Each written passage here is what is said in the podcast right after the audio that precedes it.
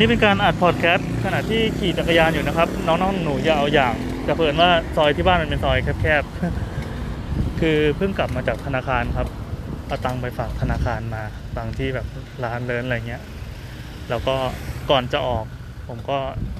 เขียนบันทึกอะไรเงี้ยตามปกติ ก็เขียนจดแล้วก็สลงสลิปเลยเนี่ยนะทันใดนั้นเองพี่ยามก็เดินมาน้องครับ เอาแล้วเกิดอะไรขึ้นก็ไม่รู้อ่า เดี๋ยวคุยกับพี่แป๊บหนึ่งเราก็เลยเดินเข้าไปคุยกับพี่ยามก็พี่ยามเขาบอกว่าบ้านน้องอยู่ที่ไหนครับ ผมก็ตอบไปเออเนี่ยเข้าไปในซอยนี้ตรงนี้นี้น้องอืมแต่อยู่ใกล้ๆตรงนี้ใช่ไหมไม่ได้อยู่ไกลเป็นคนแถวนี้ใช่ไหมครับ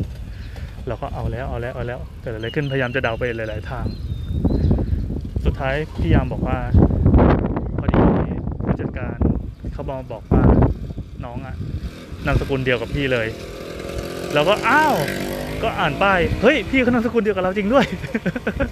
แถมจะบอกว่าชื่อด้วยนะ ชื่อก็เป็นชื่อแบบชื่อของญาติเราอีกคนหนึ่งแต่เผอิญว่า คือไม่ใช่คนเดียวกันแค่นั้นเอง คือชื่อโหลแล้วก็นามสกุลมาชนกัน แล้วก็เฮ้ยดีว่ะแบบถือเป็นเรื่องดีๆของวันนี้ แล้วก็สัมภาษณ์เขาเออแล้วแบบพี่บ้านอยู่ไหน คือผมตอนเด็กๆผมโตมาจากเพชรบุรีอะไรอย่างนี้ แล้วก็มาที่นี่อ๋อบ้านพี่อยู่ละแหงแถวนั้นนามสกุลนี้เยอะ แล้วก็เลยเล่ากันเรื่องนามสกุลอะไรมากมายว่า ในบรรดาแบบปู่ย่าตายายรุ่นบรรพบุรุษเราอะคงแบบไปไข่ไว้กระจายไว้เต็มทั่วประเทศ จนมีพี่น้องหลากหลายอะไรเงี้ยที่ตลกก็คือ ผมเจอกลุ่มใน Facebook นะครับ มีกลุ่มหนึ่งชื่ออะไรชื่อประมาณว่ารวมพลคนนามสกุลตระกูลเนี้ยตระกูลเนี้ยตระกูลผมเองอะแล้วพอกดเข้าไปก็พบว่า อืม เราไม่ควรอยู่ในกลุ่มนี้จริงๆว่ะ คือปกติตัวเองไม่ค่อยได้อะไรกับกับญาติโยมนะครับ ไม่เป็นคนที่นอกจากจะไม่เอาญาติแล้วญาติเขาไม่เอาเราด้วย ก็เจอกลุ่มคนที่มีทัศนคติหรือว่า